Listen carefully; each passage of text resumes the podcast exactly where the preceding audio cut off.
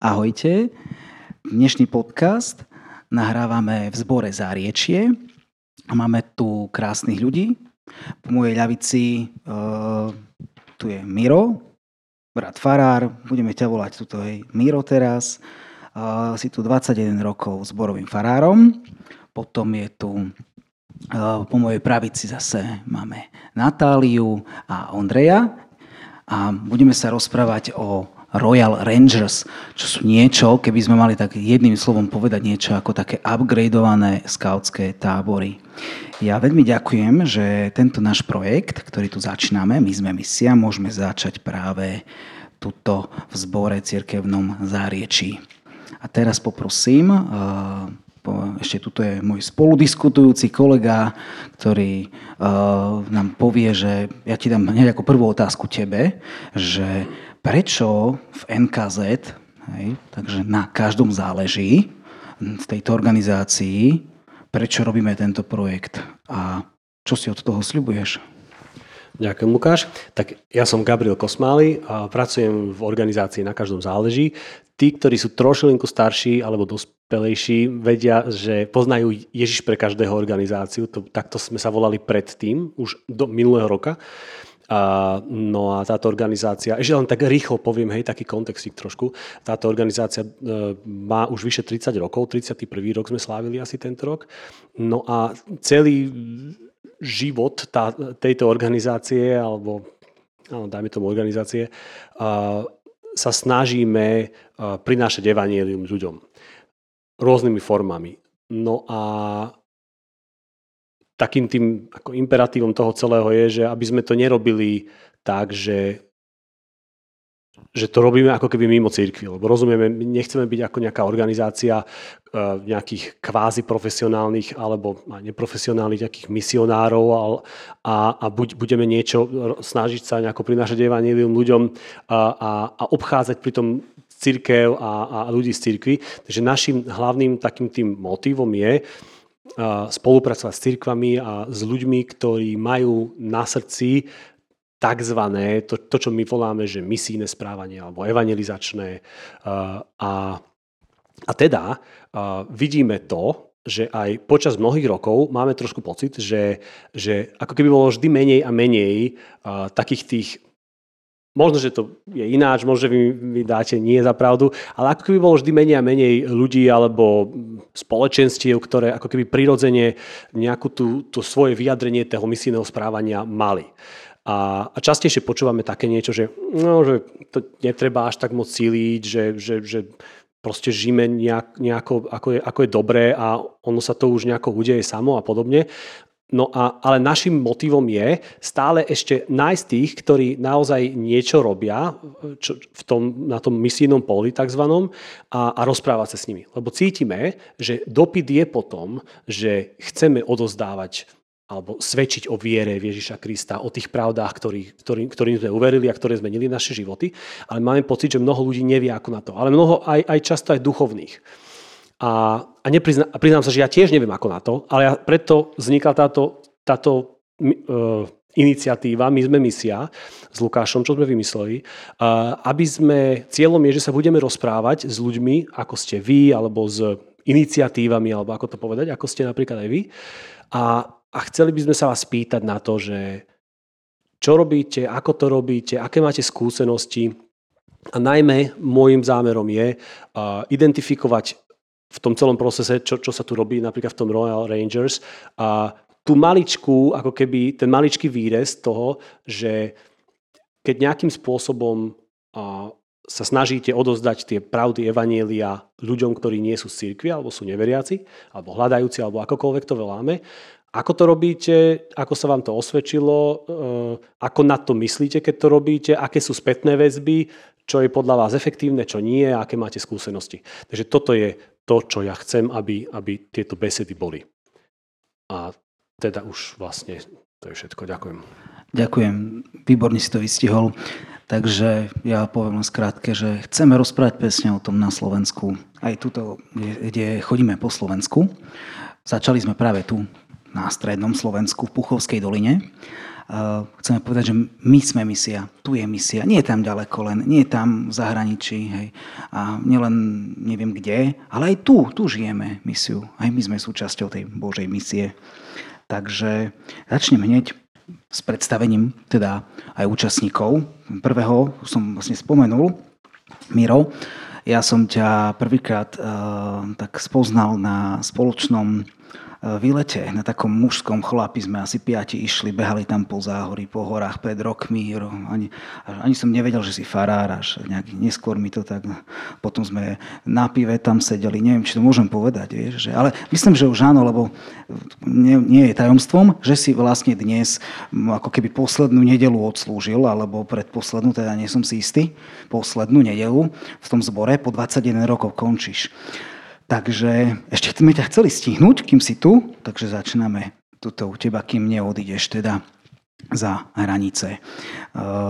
Povedz, Royal Rangers, začal si tu asi pred 10 rokmi, nielen ty, ale začal si pred 10 rokmi aj s tými ľuďmi Royal Rangers, urobili ste cca 8 táborov, desiatky víkendoviek, stovky stretnutí, desiatky výletov, je to aj zároveň taká medzinárodná komunita, stretávate sa s ľuďmi z iných krajín, viem, že teraz idete do Nemecka, a keď sme to tak sa snažili aj zrátať, vyše 300 detí sa premlelo len na táboroch, plus ešte nerátame, že do školy a na nejakých tých stretnutiach kmeňov, ako to voláte. Takže prečo Royal Rangers? Prečo si to začal, teda ty? Lebo vieš, akože mohol si aj niečo iné začať. Takže prečo si to Royal Rangers? Že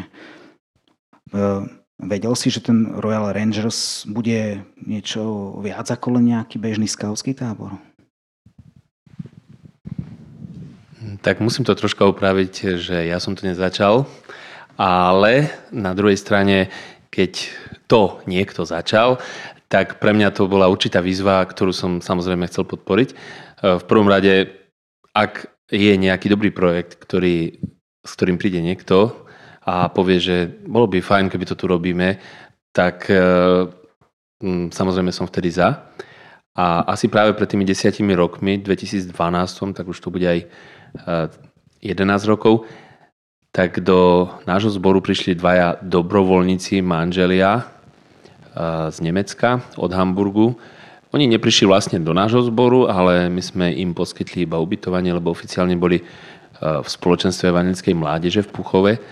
No a oni... Bolo to také fajné spoločenstvo s nimi, pretože oni bývali nad nami a každú chvíľu sme sa stretávali, obchádzali sme sa v kuchyni, hore, dole. No a oni prišli s tým, že by radi na Slovensku založili Royal Rangers. Ale potom mi povedali, no my sme zadali do vyhľadávača a ukázalo sa, že Royal Rangers na Slovensku už funguje v Dubnici. To znamená, že sme sa tam vybrali na návštevu, no a zistili sme, že je to niečo, čo, teda ja som to zistil, oni to vedeli, že je to niečo, čo by som bol rád, kebyže to v našom zbore je a že to je fajn. No a potom to začalo spoločnými stretnutiami a bol prvý tábor, no a tak postupne sa to už, by som povedal, nabaľovalo. Dobre, takže bol si rád, prišli, no ale potom aj oni odišli po roku a trebalo to začať nejak organizovať a tam už s tým už je viacej roboty. Takže ako si sa potom do toho pustil? Povedz nám niečo o tých začiatkoch, že či sa ti to chcelo, vieš, robíte aj niečo iné okrem táborov. Teda, lebo niektorí by si mysleli, že sú to len skautské tábory. Hej. Ale ja som sa od teba dozvedel, že nie sú to len skautské tábory alebo nejaké tábory v prírode, ale je tam kopec iných aktivít. Tak povedz nám, aké aktivity konkrétne sa s tým spájajú a že vlastne čo potom, keď odišli tí misionári alebo teda tí dobrovoľníci z Nemecka. Tak čo sa týka Sebastiana a Sáry, to boli vlastne tí dobrovoľníci, ktorých prakticky aj teraz ideme do toho Nemecka k Hamburgu navštíviť a máme tam takú 2-dňovú víkendovku priamo v stanoch, no dúfam, že to zvládneme. A tak chcem len povedať to, že pre mňa to bolo jasné, že ak sa nenájde niekto iný, tak ja to nebudem môcť robiť nejak naplno, že by som bol sám. No a vtedy, a to už možno bude otázka na Andreja potom, lebo už ani presne si detaily nepamätám, akým spôsobom k tomu prišlo, že Ondrej si tak viac menej to zobral na starosť, na zodpovednosť. Takže to je možno potom otázka na neho. A čo sa týka tých iných aktivít, ty si úplne na začiatku povedal, že sú to tábory. To asi si povedal preto, lebo ty si bol na tábore a na ničom inom. Ale to sú stretnutia, každotýždňové tzv. Stretnutia predných hliadok. Predná hliadka v Záriečí, no momentálne má akoby dva kmene, to znamená, že tie deti staršie, mladšie sa stretávajú, mladší sú Discovery Rangers, starší Adventure a majú určitú časť programu spolu a určitú časť potom oddelenie v tých jednotlivých kmeňoch. Takže to je také niečo, čo je každotýždenné stretávanie.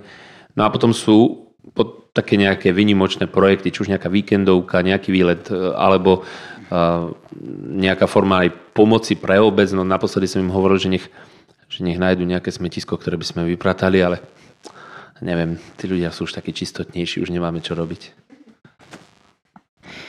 No a ty si mi ešte spomínal v rámci tých organizáciách, že vy tam máte, každý kmeň má svoju organizáciu, nástup, vlajku, pokrik, musí sa nejako organizovať, je tam nejaký pokladník, dochádzka, voľby dokonca, plány. To znie tak úplne jak nejaká nová spoločnosť alebo naozaj hotový kmeň. Tak áno, tiež je to možno otázka na ďalších vedúcich toto, lebo toto konkrétne, čo hovoríš, je jeden z bodov programu. To znamená, áno, nástup ten je, ale ten je spoločný pre všetkých. To znamená, že nie každý kmeň má svoj. Pri nástupe sa teda vyvesujú vlajky, vlajka slovenská, vlajka Royal Rangers, potom sú modlitby za Slovensko, za Royal. No a okrem toho je tam aj hymna, ktorú spievame, pokrik, akí sú rangeri. A samozrejme, pre deti to je určitá výzva, aby ich bolo počuť čo najďalej. No tak niekedy to je veľmi zaujímavé, ľudia sa otáčajú z cesty, čo sa deje. No a potom sa to delí už na kmene a v tých kmeňových skupinkách, tak tam kútiky, takzvané kmeňové, tak tam už sa to rozdeľuje, áno, aj tie úlohy jednotlivé, zodpovednosti. A myslím si, že to základné, čo je pritom dôležité, je, že chceme deti učiť aj také určitej zodpovednosti, ktorú tým svojim malým dielom by mali nejako prebrať na seba. Ale je to projekt, ktorý sme si my nevymysleli, to znamená, že my sme to len prebrali a všetky tie detaily aj v súvisle s fungovaním tých jednotlivých kmeňov, dá sa povedať, že to bolo dopredu dané. A z toho, čo hovoríš, mám taký pocit, že to je veľká zodpovednosť aj pre tých mladých, ako si povedala, záväzok, že dosť roboty je v tom. Nie je to len tak, že ideme si niekde, zahráme sa, zasúťažíme. A to je taká otázka na teba, aby si mi povedal, že a tým vašim mladým sa chce ísť do toho takého záväzku. Lebo je s tým veľa práce a úsilie. Vieš, a dnes mladí vieme, že skôr idú na počítač, na tablet, na telefón a tak. Hej. Tak povedz nám. Ale myslíš skôr tých, ktorí sú vedúci, alebo tí, ktorí sú ako priamo? Aj.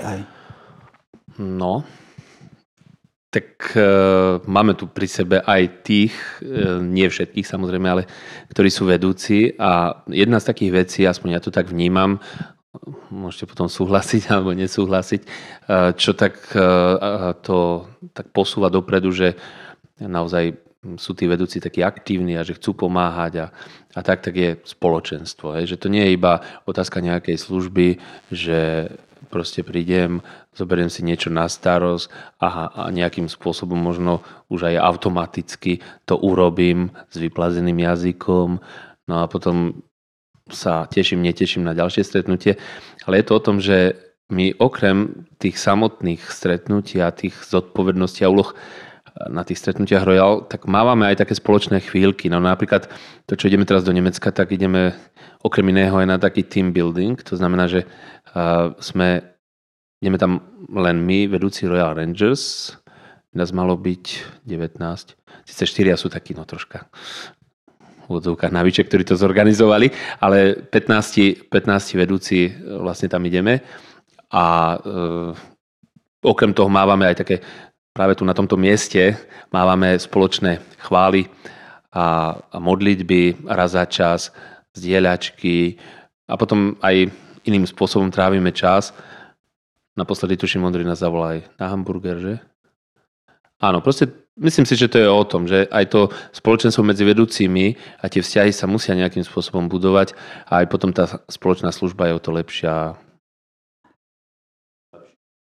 Ja nadviažem na to, že hovoríš teda, sme na pôde cirkevného zboru, ale ja som bol na tom tábore a tam bolo aj veľa detí z necirkevného prostredia, alebo aspoň som mal pocit, že viem, že nie všetci boli len tu z okolia. A moja otázka je teda na teba, potom aj na ostatných teda, že ako reagujú deti, ktoré prídu z necirkevného prostredia na takéto aktivity? Ja by som to možno troška najskôr rozdelil, pretože čo sa týka tých každotýždenných stretnutí, tak máme tam aj tiež ľudí. Naposledy, alebo nebolo to naposledy, ešte týždeň predtým, som sa tak zamyslel, že z tých možno 15, 16, ktorí tam boli, tak len dvaja boli od nás zo zboru, alebo traja. A mnohí boli z Púchova, z okolia a tak. A mnohí vlastne chodievajú už niekoľko rokov, hej, že to nie je nejaká taká pre nich novinka. A tábor možno má troška iné zameranie, pretože tam býva aj 30, aj do 40. Teraz dávame limit maximálny 50 tento rok na tábor. A tam prichádzajú aj deti, aj z nášho zboru, ktoré sú, nechodia úplne že pravidelne na tie stretnutia Royalu a plus ešte aj deti, no už ani neviem odkiaľ všade, ale fakt také, že sa odniekaľ o tom dozvedia. Musím povedať, že pre rodičov je priorita to, že si oddychnú za lacný peniaz na týždeň od detí. A to druhé pre nich je aj to, že áno, je to tábor, ktorý má už určité meno a cvenk. Pre nás je to opačne, že na jednej strane chceme sa tým deťom venovať a možno aj troška tých rodičov odbremeniť, ale na strane druhej pre nás je to určitá forma misie pre deti, ktoré sú z necirkevného prostredia. A možno sa vrátim k tej otázke pôvodnej, že ako reagujú.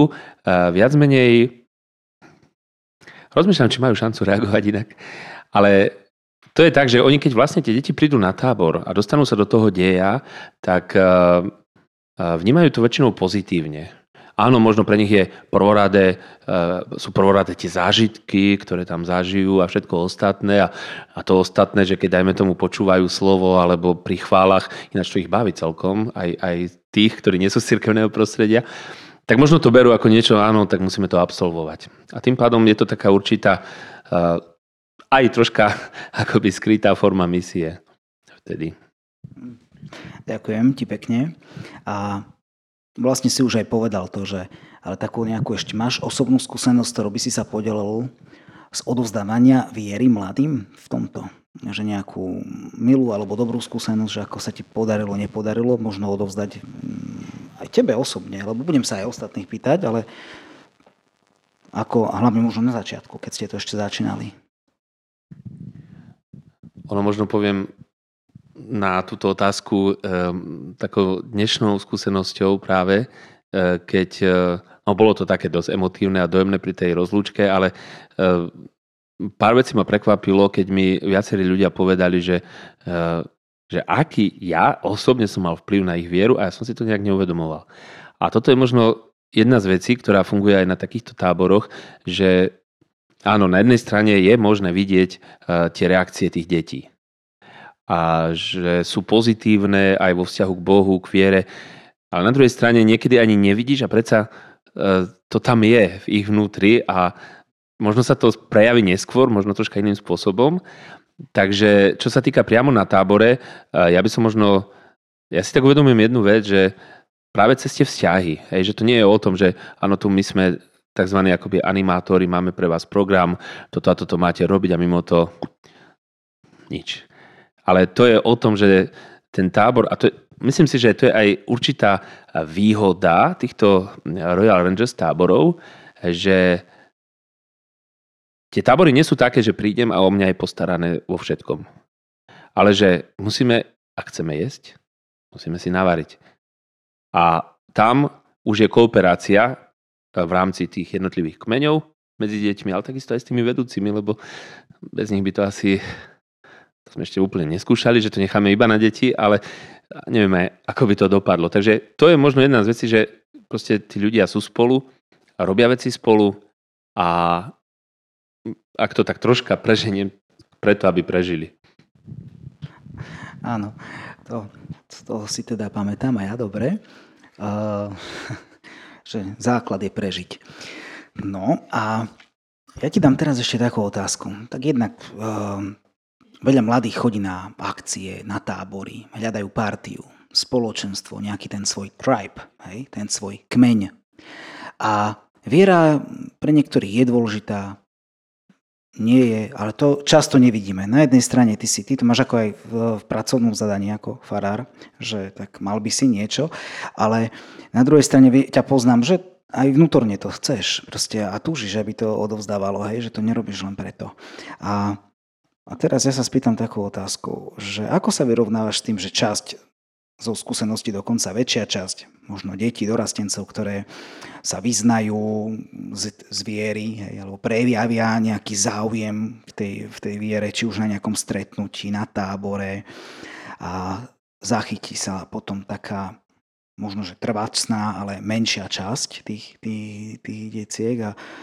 A ako sa s tým vyrovnávaš? Že je to také vnútorné, že pre niekoho to môže deptať, niekoho nie, ja neviem, vieš. Povedz mi taký svoj názor teda.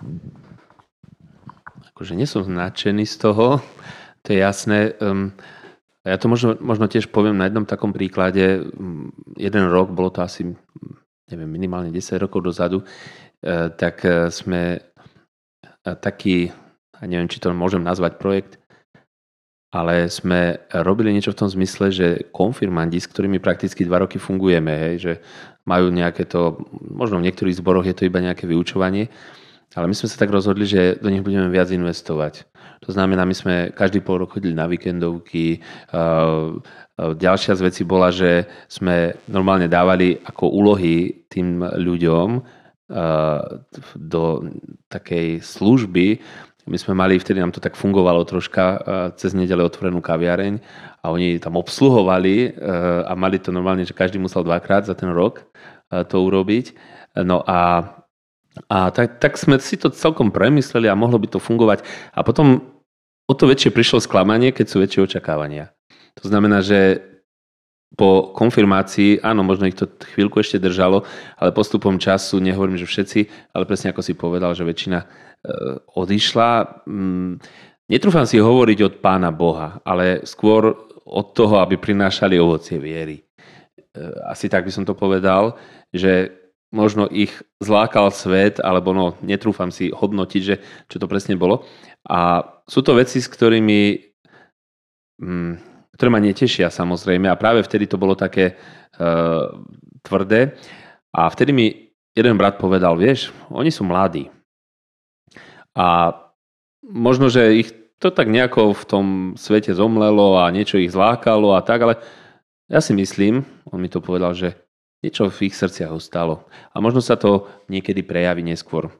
Stávalo sa, nebolo to samozrejme nejak často, že naozaj po rokoch prišiel nejaký človek s tým, že chce chodiť na mládež, že jednoducho verí v Boha, že chce to brať vážne a bolo to také, že bez nejakých predchádzajúcich rozhovorov s ním alebo niečo také, tak vtedy som si uvedomil, že tak radšej nechať niektoré veci na Pána Boha a netrápiť sa nad tým, že prečo tie naše snahy nedopadli tak, ako sme si to predstavovali. Ďakujem ti za úprimnú odpoveď. Ja sa teraz trošku presuniem. Spomenul si teda Ondreja. Poďme teda, Ondrej, viem, že žiješ v Považskej Bystrice, Ondrej Turk. Máš aj svoje civilné zamestnanie a do toho máš tú krásnu uniformu. A teraz na sebe túto nemôžu všetci vidieť, ale aj so šatkou, takú Royal Rangerskú. Takže povedz nám, ako ty si sa k tomu dostal.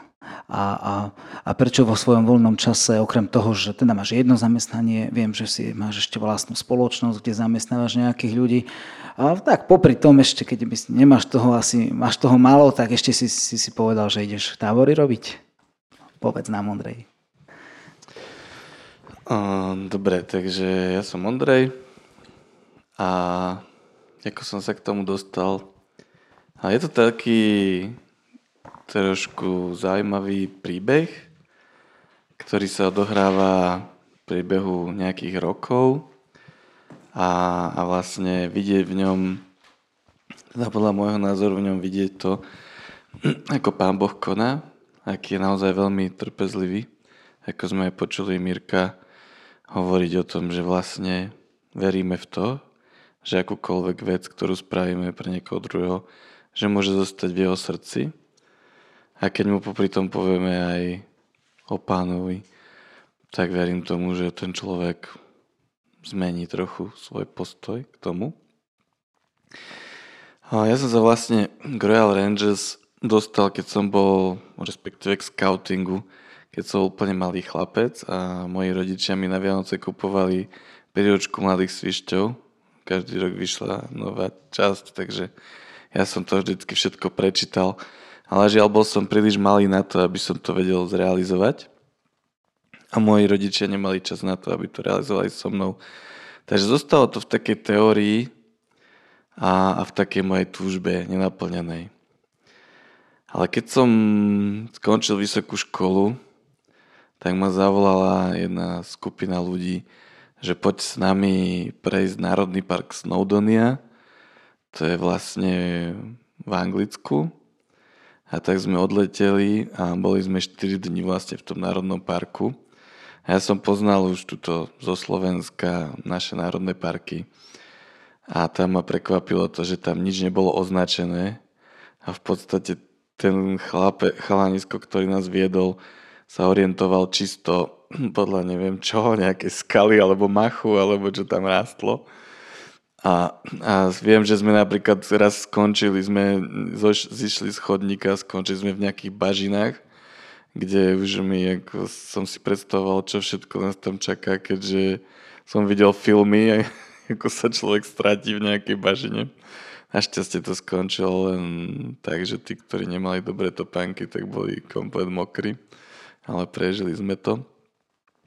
A tento chalanisko, ja som sa opýtal, že odkiaľ vieš, ako tu máš fungovať a ako tu máš prežiť a on mi začal rozprávať o tom, že teda on má za sebou niekoľko rokov v Royal Rangers a čo to ten Royal Rangers je a ja som si vtedy povedal, áno, toto by som chcel robiť.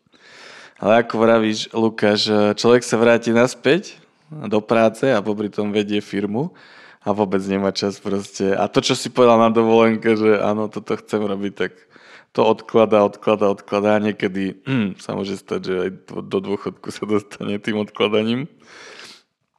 Ale stal sa naozaj taký zázrak, že prišiel sem vlastne Sebastian a Sára na Slovensko a povedali, že oni teda chcú robiť ten Royal Rangers. A ten Royal Rangers v Záriečí nebol, takže oni povedali, že oni budú tí, ktorí to začnú. A oni sa pýtali veľa ľudí v Záriečí a všetci ich odmietli, až na pár úplne jedincov. Tak prišli na klub E a tam proste to vyhlásili, to bolo v Púchove, tam prišlo ľudia z celého okolia a tam povedali, že kto by im chcel pomôcť, nech sa prihlási. A tak ja som hneď išiel za nimi a povedal som, že chcem určite toto robiť. Pretože to bola taká moja túžba naozaj od toho detstva, že chcem robiť vlastne takúto nejakú službu deťom. No a tak sme vlastne absolvovali spolu ten jeden rok, ktorý ma naučil veľmi veľa, pretože ja sa priznám, neviem, či všetci v Nemecku tak zmyšľajú ako Sebastian. Priznám sa, že moc tomu neverím, ale viem, že Sebastian nepoznal, že sa niečo nedá. Takže keď jednoducho sme mali ísť nejaké drevo zohnať do lesa, tak pre mňa to bolo samozrejme neuveriteľne náročná činnosť, ale Sebastian povedal, že to sa dá naučiť. Všetko sa dá naučiť a tak sme sa všetko učili a všetko sme skúšali a naozaj sme ten jeden rok spolu prežili a ja som sa cítil veľmi dobre, pretože ja som videl, že ja mám niekoho, to ma vedie. Ten Sebastian naozaj bol takým veľmi odvážnym a akčným mužom a Sára mu pomáhala. A keď oni vlastne odišli preč, tak ja som naozaj rozmýšľal tým, že čo bude ďalej. A vtedy sme sa stretli s Mirkom a sme tak spolu sedeli a on sa ma spýtal takú otázku, že či by som mohol ten Royal Rangers viesť ďalej ja. A ja som vedel, keďže som už predtým viedol dorast a mládež, ja som vedel, že ja už nechcem nikdy v živote robiť túto službu sám. A tak som išiel domov, ja som sa modlil a modlil som sa a pýtal som sa Pána Boha, že čo teda? A popri tom, ako som sa opýtal, aby mi Pán Boh dal nejakú odpoveď, tak som mu vysvetľoval tú moju situáciu, že Pane, že som ochotný robiť tú službu jedine za tej podmienky, že vždy bude aspoň jeden jediný človek pri mne, ktorý to bude robiť so mnou. A ja som vtedy dostal od Pána Boha takú odpoveď, že áno, chod do tej služby, nielen Záriečie, ale celá dolina bude v podstate ovplyvnená tou službou. Že celú tú dolinu nám dáva ako pre tú službu. Ďakujem ti. Ja ti teraz trošku vojdem. To bolo naozaj obširné. A som rád, že si to povedal, ešte som to od teba nepočul. My sme pár takýchto parkov národných aj na Slovensku spolu pochodili. Dokonca už aj na Morave sme boli spolu. Takže viem, že máš rád prírodu. Ten Royal je presne spojený s mladými, spojený ešte so zodpovednosťou. Viažete lana, nosíte drevo, oheň zakladáte, vstávate stany a tak ďalej. No a to je všetko fajn. Na to všetko samozrejme treba čas. A povedz mi, kedy si začal ty vnímať také prvé úspechy? Lebo pri každej práci s mladými, a nielen s mladými, aj starými, ale aj s mladými, vidieť niekedy také tie sinusoidy, raz hore, raz dole a niekedy si povieš, no tak už dosť a niekedy si povieš, no tak to stalo za to. Kedy si si povedal, toto stalo za to? Veľmi dobrá otázka a ďakujem za ňu.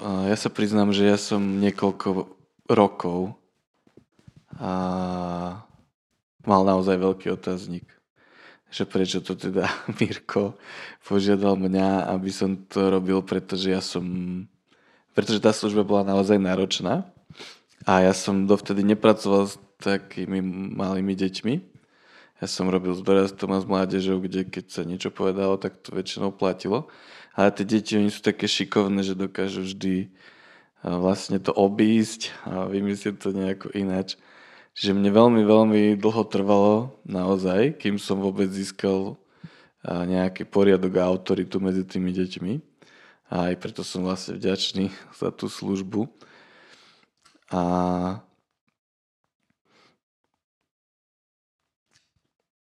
hej, asi som si povedal, že to stojí za to vtedy, keď sme spravili sami prvý tábor. Ďakujem. A teraz takú nejakú komplikovanejšiu otázku ti dám. V takejto službe sa premelie kadečo. Však sme ľudia, mladí sa často zgrupujú do skupiniek, sami si vytvoria vlastnú subkultúru, žijú v svojom skupine, klane. Ono sa to dokonca aj volá tribalizmus, no ale ten tribalizmus vy máte pomaly v popise rovno, že si tam robíte kmene, aj keď samozrejme to nie sú kmene alebo klany podľa sympatie, ale podľa veku. Takže a tým už naznačujem tým, že určite ste mali nejaké spory, hádky alebo nejaký nezdravý kriticizmus, alebo možno nejaké posudzovanie v tej skupine, čo ťa tak odradí, alebo odradí nejakú časť, alebo jeden z tých nejakých sympatizovaných klanov, jak sa mladí vedia poskupinkovať často. Povedz mi, toto sú také ľudia, ktorí robia s mladými, alebo aj s inými skupinami, toto sú časté problémy. Tak ako to riešiš, alebo neriešiš ty?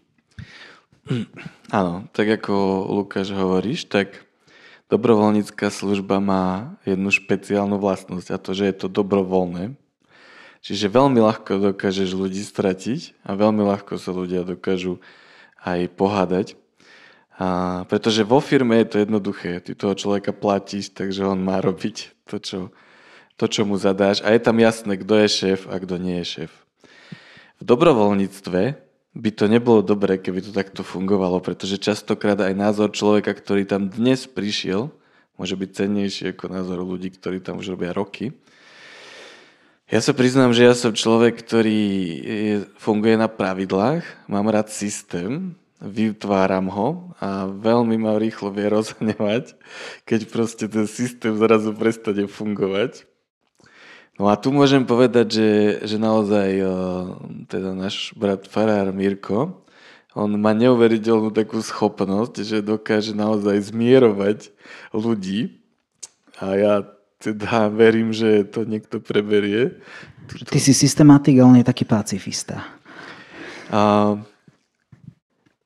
Ja by som nepovedal, že pacifista, ja by som povedal, že naozaj to je nejaký špeciálny dar. Veľmi ťažko sa to opisuje. Aj dnes veľa ľudí hovorilo, že málo poznajú takých ľudí, ako je on. Taký dobrý mediátor teda. Veľmi, veľmi naozaj dobrý mediátor a pomohlo nám to naozaj, aby keď sme mali veľmi ťažké aj situácie, tak sme sa vždy nejak zase stmelili.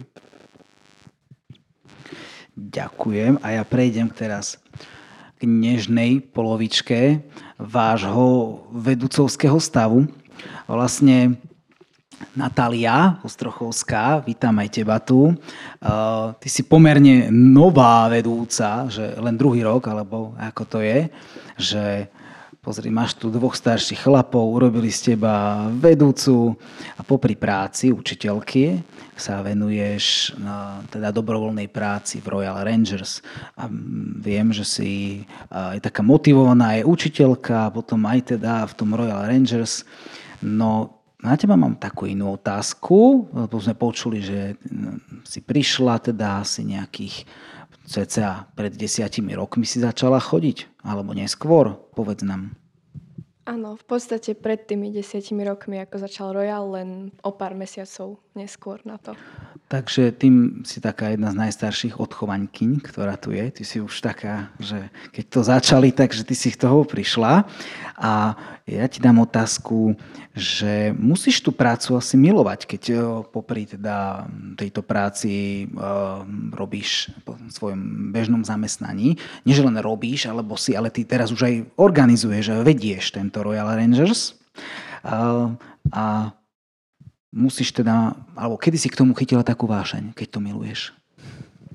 Tak ono to bolo v podstate láska na prvý pohľad, lebo naozaj vtedy, keď som prvýkrát prišla na Royal, tak to bolo len, že ma v podstate Sebo so Sárou zavolali, že prídi sa pozrieť, uvidíš, ako to bude fungovať a že možno sa ti zapáči.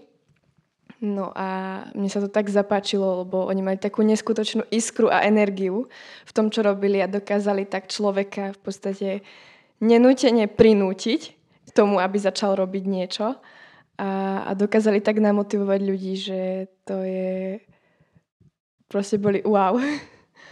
A ono, tá služba, ktorú v podstate oni u nás začali, tak áno, pokračujeme v nej, ale je to niečím zase iné. A musím povedať, že je to naozaj obrovské Božie požehnanie.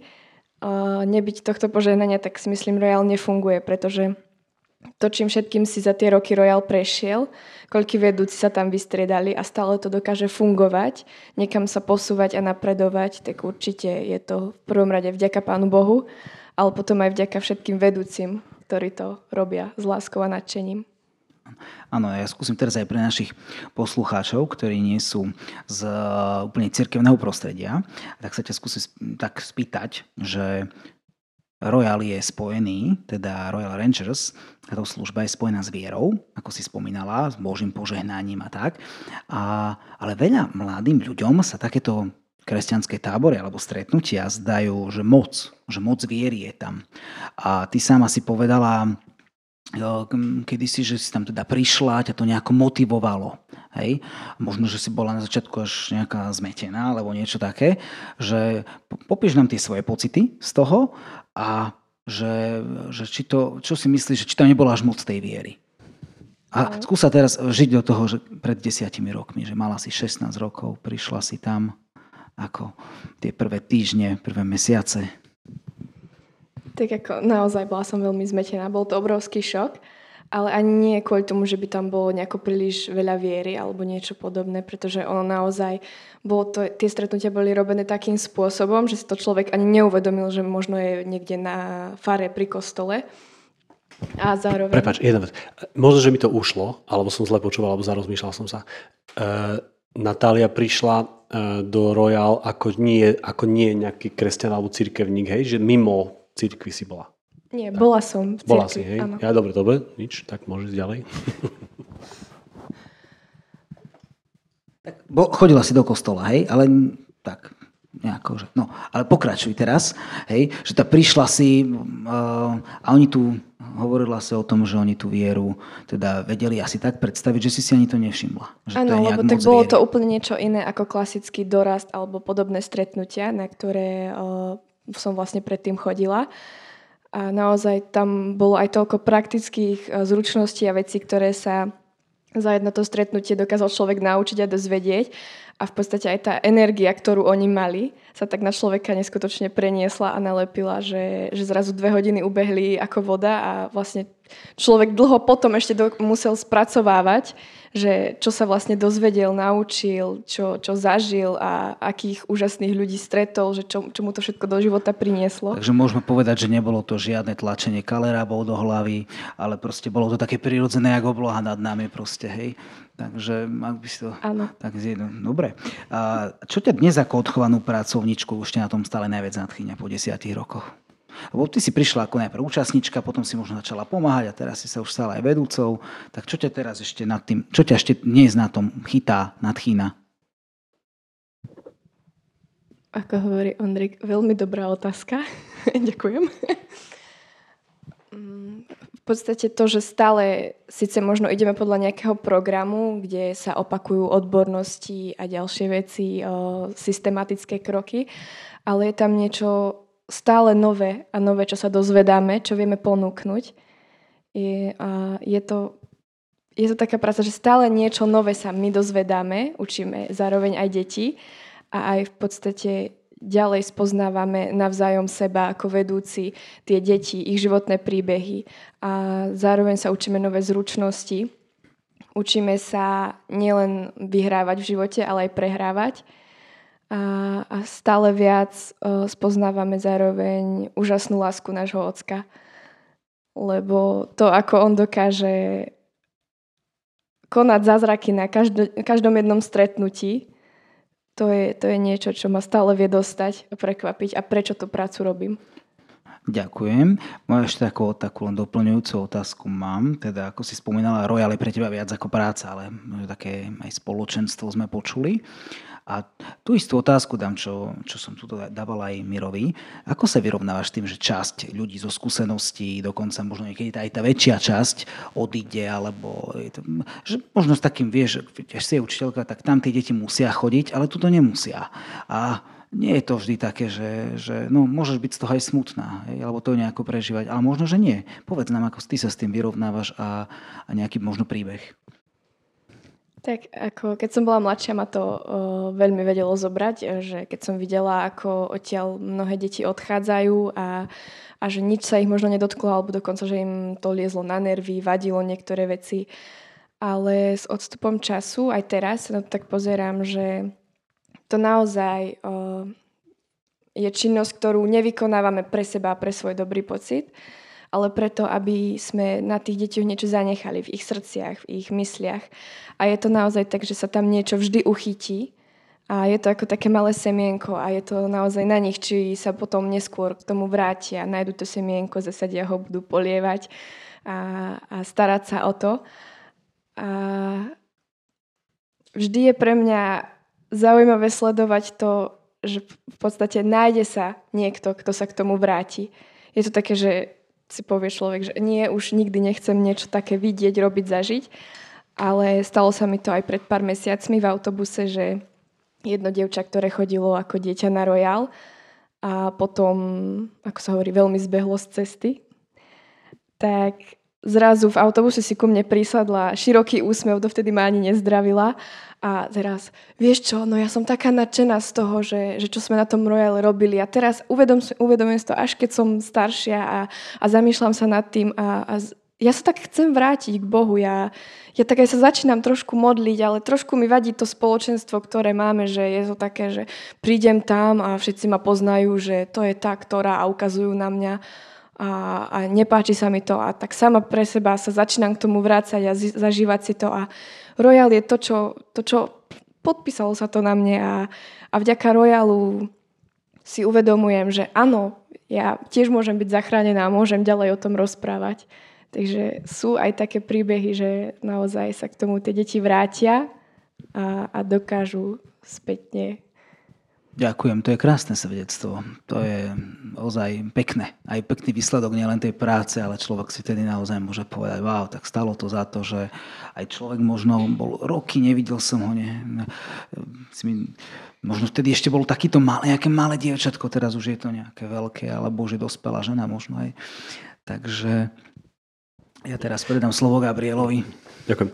A veľa otázok by som mal, možnože, ale skúsim ju tak zhrnúť do takej jednej, že nemusím sa ani vžívať do človeka, ktorý nie úplne presne vie, o čom hovoríte, pretože tak trochu som už v živote počúval o tom, čo je to nejaký scouting, alebo tento prístup, alebo model rozmýšľania, alebo podobne. Ale vy hovoríte, že keď sa na to pozriem, tak mám pocit, že už len za samotné to Royal Rangers a čo všetko za tým sa skrýva, alebo nie skrýva, ale čo to všetko reprezentuje, že už to samotné vám dáva, vám samotným radosť z vykonávania. Ja teraz nechcem to redukovať len na tábory, alebo toho správania, alebo toho všetko, čo to znamená. No na druhej strane mňa zaujíma to, ako sa o tom bavíme, že ty sa aj Natália tiež napríklad hovorila, že to dievča, dajme tomu, že počulo niečo počas tých táborov, keď chodila, alebo toho táboru, niečo o Pánu Bohu, alebo o viere a podobne, a teraz sa to v nej nejako ozvalo. No a mňa zaujíma zase teda tá časť, že teraz ako... A až tak polobatisticky sa opýtam, že ako teda v tom celom modeli, či toho tábora, alebo toho celého správania, tam vy hovoríte o Bohu, alebo o viere a o Kristovi a podobne. Ako a kedy? Aby to akože nebolo nejako na silu, alebo čudné, alebo že tu beháme v lese, ale zároveň, aha, tu je Biblia. Ale, vieš, že ako to je teda tak spojené? A verím, že je to prirodzené, lebo sa mi to zdá. Tak ako to je?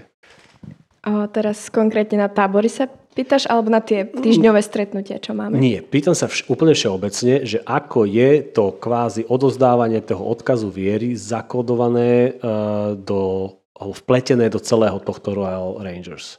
Či už v nejakých praktických pomenovaniach mi odpovedáš ty, alebo aj Miro, alebo Ondrej, alebo ktokoľvek, nie je jedno, alebo nejako, ale ja by som radšej tak prakticky sa pýtal, ako filozoficky nejako. No, v podstate túto zručnosť ma naučil ešte jeden môj kamarát, ktorý mal taký zvyk, že každú sobotu chodil niekam na výlet a keď sme už boli starší, tak nás vždy začal volať so sebou. A my sme tam išli na výlet, občas sme našli nejaký prameň, tak tam sme sa napili čerstvej vody, občas sme našli nejaké pekné miesto na opekanie, tak sme niečo opekali, občas sme našli nejaký kus dreva, tak sme si to s nožikom niečo z toho vyrobili. No a vždy, keď sme si niekde tak sadli, tak on jednoducho vytiahol Bibliu a začal nám z nej čítať. A my sme to brali tak, že je to náš človek, ktorý nás vedie, tak aj toto sme vlastne robili. A tak to robíme dodnes, že jednoducho sme s tými deťmi a Biblia je tá kniha, ktorú my všetci čítame. A máme chuť ju čítať, lebo sú tam veľmi dobré príbehy a je to manuál pre šťastný a naplnený život. A tak spolu s tými deťmi si to prečítame. Ako je to, čo robíme my, robia aj oni a tým pádom to nie je násilu, je to také prirodzené. Ďakujem. A keď takto hovoríš, už trošku začínam šípiť, to je super, si mi pomohol. Len tak mi napadne, že aj keď čítam nejaké evanjelia, tak Pán Ježiš asi veľmi často mám pocit, že tiež keď hovoril o podobenstvách, tak vždy poukazoval na prírodu, nie? Že toto či nejaké ovečky, alebo lalia, alebo toto hento, obloha a podobne. Že si viem predstaviť, že ako keby to je dosť ideálne miesto alebo prostredie na preberanie práve možno, že týchto pravd alebo myšlienok. A to som len povedal niečo a teraz sa idem opýtať. Aké máte skúsenosti v tom, že predpokladám, že a to nie je také, že vy teraz budete čítať a hovoriť a ostatní, že sú ticho alebo majú byť ticho a nemajú rozmýšľať. Máte nejaké skúsenosti spätnej väzby? Dialógov? A keď áno, tak aké? Že či deti... Otázka znie, že či tie deti reagujú? Tak určite. Deti reagujú. Častokrát... Napríklad aj to spochybňujú alebo nesúhlasia s tým, pretože deti vedia, že majú poslúchať, ale nechcú poslúchať vždy.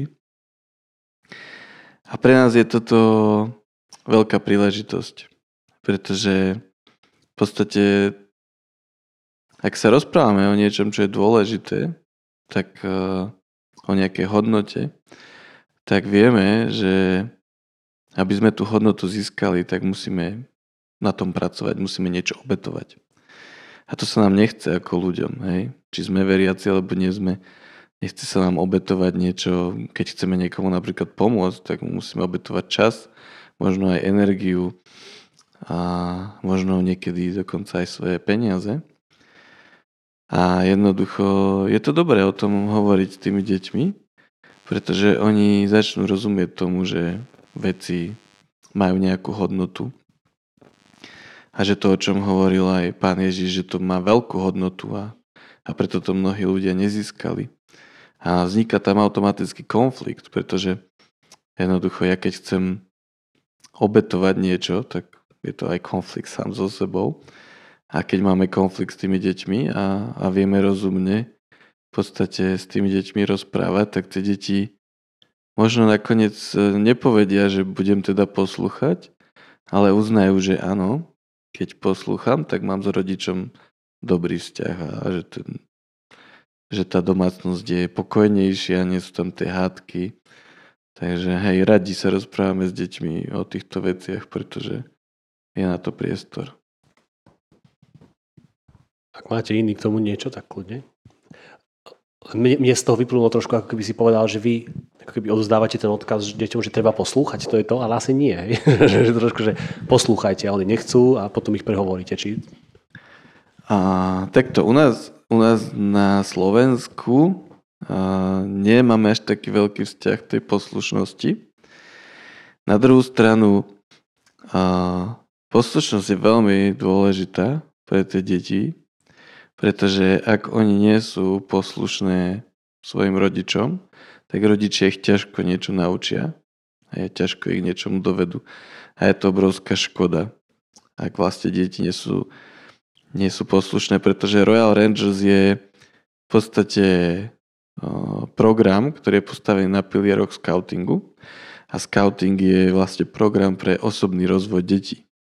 Čiže on má tie deti dostať z nejakého bodu, že niečo neviem, do bodu, že už to mám ako v maličku.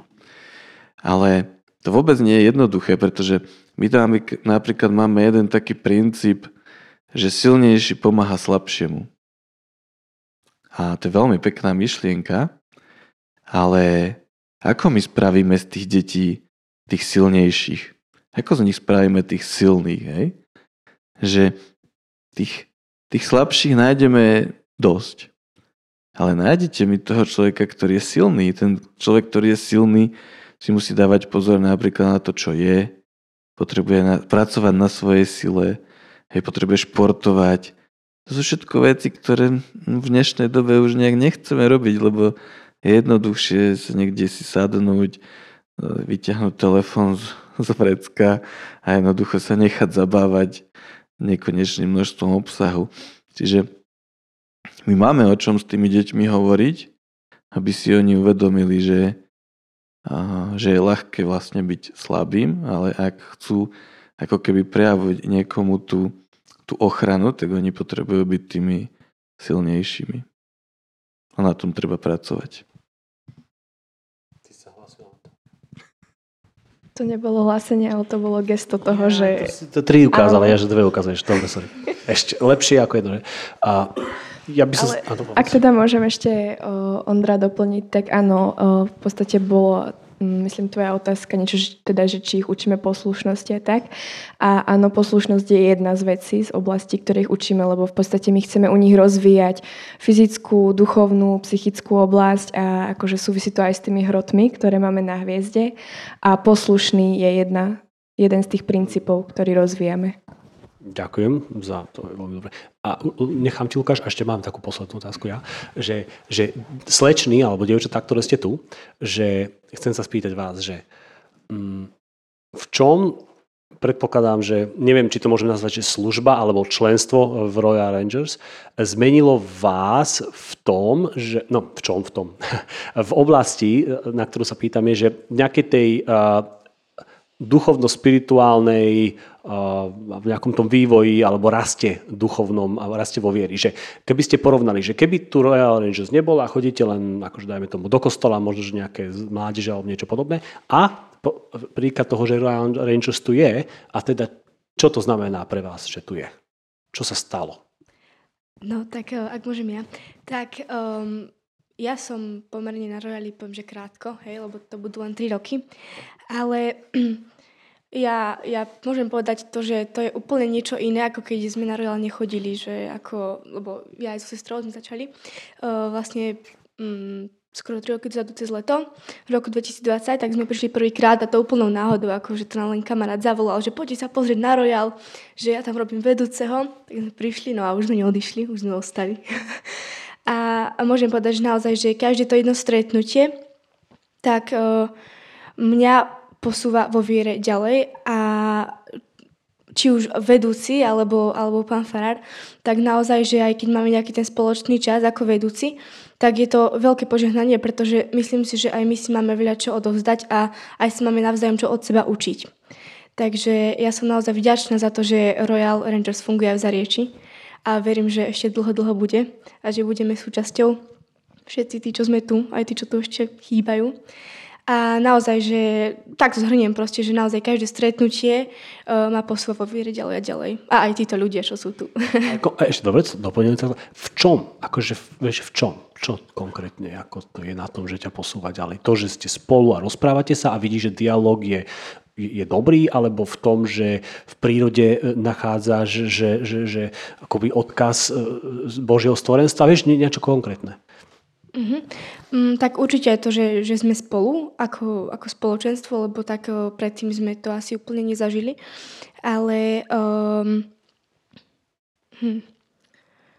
myslím si, že akože aj to, keď sme napríklad na tábore a tak tam aj to, že s deťmi môžeme viesť rozhovory o pánovi Ježišovi a že aj tie deti môžeme vlastne my niečo naučiť, hej. Tak aj to veľmi, napríklad mali sme taký príklad na tábore. Minulý rok, keď sme mali tábor, tak bolo tam jedno dievča a malo také problémy doma aj s maminou a tak. A tak sa chcela porozprávať. Vravím, že dobre, tak sa poďme sa porozprávať, dostanú, pôjdeme sami. Tak sme sa rozprávali, modlili sme sa, čítali sme si Bibliu a bolo to veľmi silné a práve takéto tie momenty, hej, že naozaj také tie veci úplne, že pre niekoho maličkosť, ale pre nás úplne veľké veci. Tak asi takéto, no.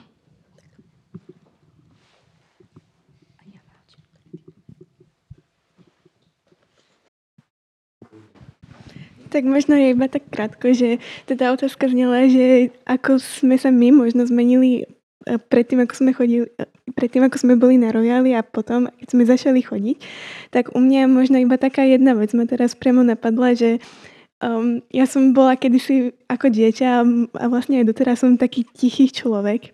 Ale v minulosti to bolo ešte viacej, že naozaj som sa cítila tak možno v triede ešte na základnej škole, tak mimo, hlavne prvý stupeň, taká neprijatá. No a práve vtedy, keď som bola zavolaná na tento Royal, tak som zažila také prijatie. A pre mňa to bol zo začiatku možno aj taký šok, že proste sa ľudia začali o mne veci zaujímať, alebo že začala som nadväzovať vôbec svoje prvé kamarátstva.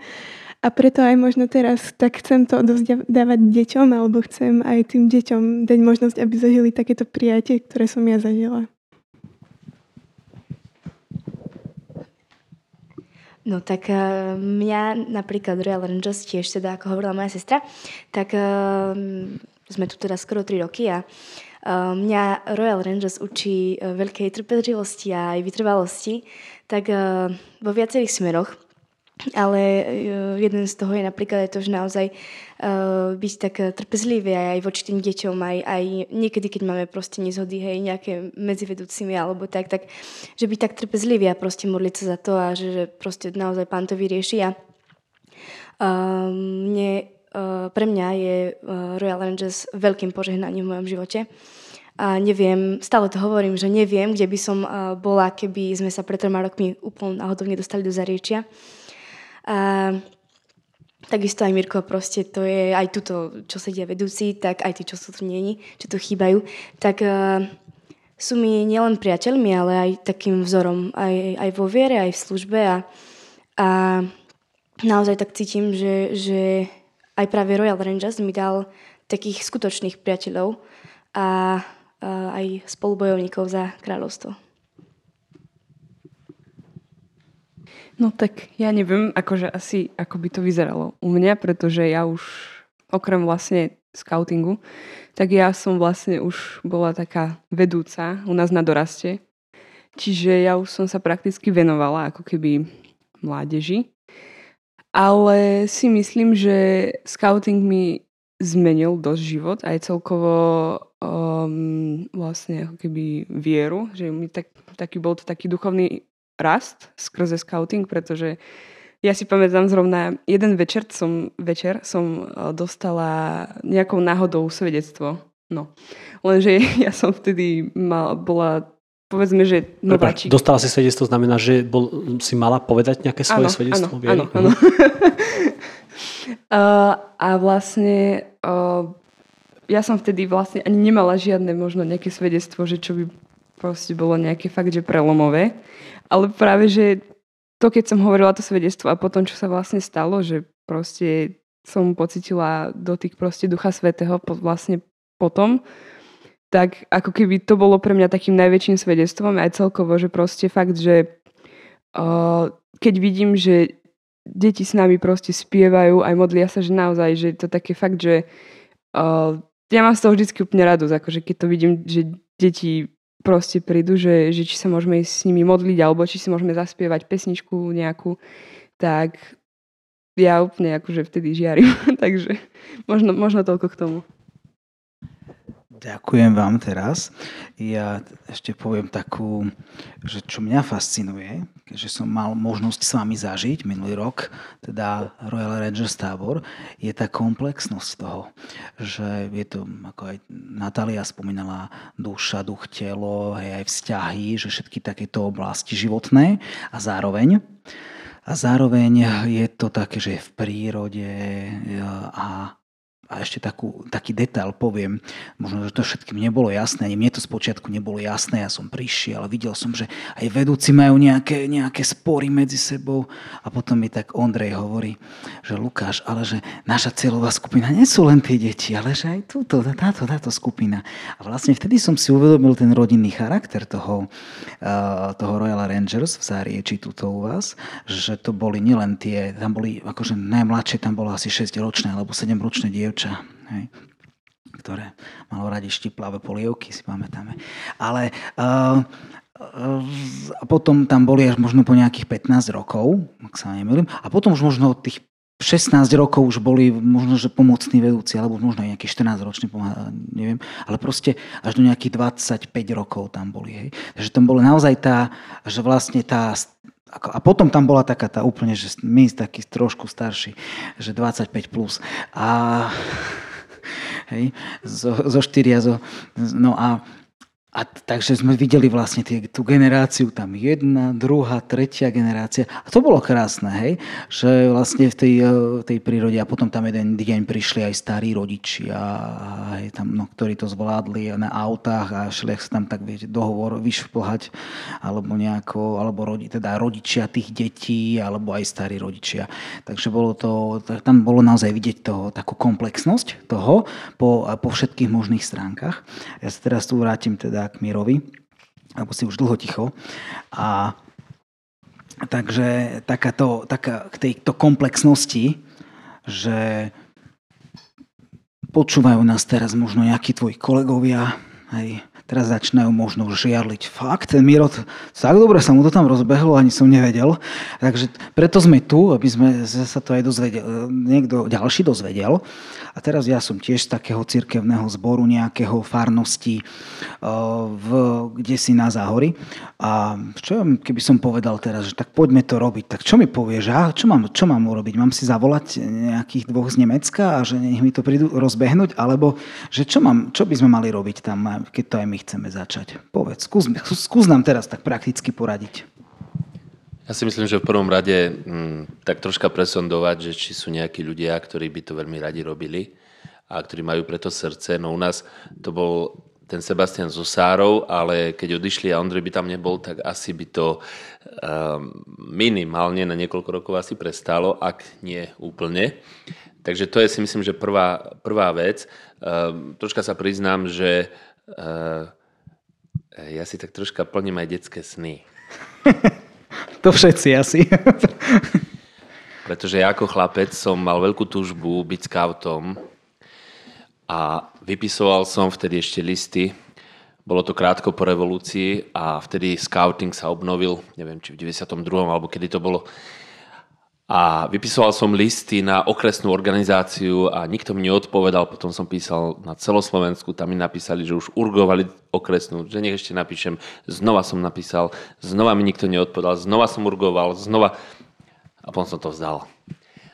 No a poviem pravdu, že som ani nesníval, že po rokoch znova sa k tomu dostanem, aj keď nie priamo k skautingu, ale povedal by som ešte k niečomu lepšiemu, lebo skauting je fajn, ale nie sú si upgradenutý skauting, ano. Ako som to nazval. Tak nejak.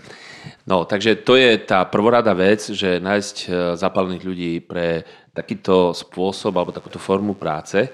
A druhá vec je vlastne centrála, ktorá je v Dubnici, tak oni majú materiály pre tie jednotlivé stretnutia a to je vlastne... Takže vedia prísť do farnosti, že zavolám im, že príďte nám niečo o tom porozprávať. Áno, tak to bolo vlastne aj u nás. Janko Pluhár, ktorý je vedúci Royal Rangers na Slovensku, tak on párkrát prišiel a urobil napríklad aj také školenie pre záujemcov.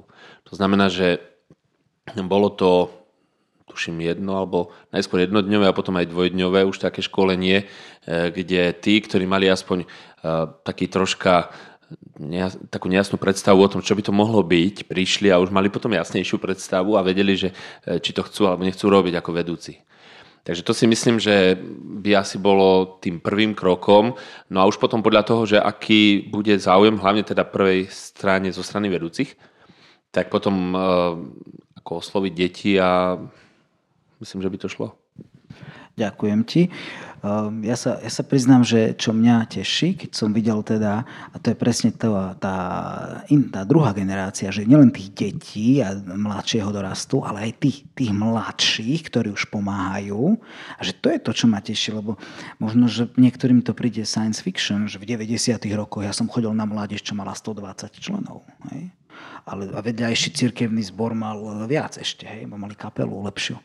Hej, v meste to bolo samozrejme veľkom okresnom, ale aj tak, akože dnes už to tak ako keby vymizlo, že už tých mladých to nebaví a to mňa akože zaujalo, že to baví, že aj dokonca ten záväzok, ktorý často aj učitelia môžu vidieť, keď pracujú, že ťažko tie deti zoberú nejaký záväzok, ale zrazu tu idú a mám pocit niekedy ako keby až dobrovoľne si išli zobrať záväzok a dokonca aj nejak, dobre, môžeš tam nejaké odmeny alebo čo možno, že keď niekto niečo splní, však to nám môžeš niečo povedať, ale že tí mladí, že si dobrovoľne idú vypýtať záväzok.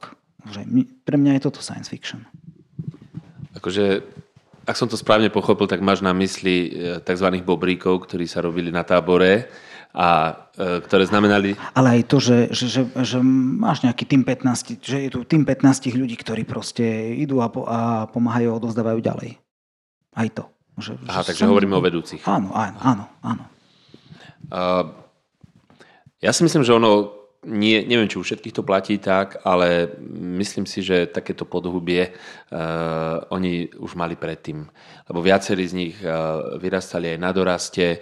Je zaujímavé to, že kedykoľvek sme robili nejaký tábor alebo konfirmačné víkendovky, tak vtedy viacerí hovorili: pán farár, a môžeme byť vedúci? A pre nich to znamenalo možno, že v tom prvom rade, alebo taký nejaký skrytý motív, no lebo oni môžu byť dlhšie hore. Alebo vedúci môžu rozkazovať ostatným. A ja som, ako samozrejme, vždy som ich upozornil, počúvajte, ale nie je to o tom. No ale niektorí to pochopili a potom sa stali vedúcimi, niektorí to nepochopili a odpadli. Ďakujeme. Gabo, máš ešte nejakú otázku? Ešte niečo také? Či aj hoci aj filozofickú? Možno, že by som mal veľa, ale pre to, aby sme to dali možno, že pod hodinu a pol rozhovor, tak to zostriháme. Áno, ale chcem sa vám naozaj všetkým veľmi pekne poďakovať, že ste nás tu uvítali, že sme tu mohli s vami byť. Miro, ja si veľmi cením, že práve dnes, keď si to mal riadne intenzívny deň, si prijal ešte nás, ešte do toho. A dúfam, že si si možno, že už skôr oddychol ako nie. A ja naozaj celý čas ako tak rozmýšľam, tak vzadu, neviem, či to tak sa dá pomenovať, že na temene hlavy, ale tak sa v angličtine, že in the back of my head, že rozmýšľam, že kedy už budem, ja mám syna, dceru, 5-ročný, čo je starší od dcery, že kedy už budeme môcť sem prísť, že k vám, alebo len jeho poslať, alebo spolu. Prečo sa Natália smieš? Dobre, takže teším sa na to vopred, ak sa to bude dať také náhodou. No. Ďakujem vám pekne. Tak ja chcem poďakovať. Ďakujem pekne Natálii Ostrochovskej, vedúcej Royal Rangers v Záriečí a okolí. Ďakujem Ondrejovi Turkovi, dlhoročnému vedúcemu. Ďakujem Mirovi Eštokovi, už pomaly bývalému farárovi, ktorý tu pomáhal rozbiehať týmto ostatným mladým teda. A záverom teda chcem k nášmu podcastu povedať, že túto sme rádi, že sme mohli byť u vás. Ďakujem, že ste aj vy prišli, členovia širšieho tímu Royal Rangers, a že môžeme sa tu, práve na tomto môžeme vidieť a cítiť, že my sme tu misia, že nie tam je misia, ale tu my sme misia. A ďakujem, že ste príkladom toho, že misia nie je len ďaleko, ale že aj my sme toho súčasťou a že to nasledovanie Ježiša Krista, čo sa tak niekedy vyžaduje aj záväzky, a práve to môžeme nájsť aj v tom programe Royal Rangers, ten diskomfort v prírode, dokonca zapretie seba samého, aby som získal, a s tým všetkým sa stretávame u vás v službe. A to je pre nás všetkých, aj poslucháčov, povzbudením. A vidíme, že dať mladým zodpovednosť a záväzok nie je prekážkou, ale naopak výsadou. Tak rovnako, ako je to aj s nasledovaním Ježiša Krista. Tak ďakujem vám všetkým. Že vy máte nejaký pokrik vraj, alebo také niečo. Hymnu majú. Tak si ju zaspávam. A hymnu, aj pokrik. Dobre. Tak ja dajme mikrofón len takže do stredu. Dobre. Aby sa nikto necítil, že bude solo. A toto je fakt nepripravené, ja neviem. Tak prosím vás, a môžeme sa trošku aj zgrupovať. Áno, tak poďme spoločne. Poďte, urobíme jeden kmeň. Ten pokrik je taký, že pomalej vyšol. Aha. Tak bude hymna či pokrik? Čo chcete? Pokrik s gitarou. Dobre, tak dáme celé, ja to potom dáme takto do stredu mikrofóny, aby potom nebolo že veľmi. Bude aj pokrik potom. Akí sú rangeri? Vždy pripravení. Akí? Vždy pripravení. Akí sú rangeri?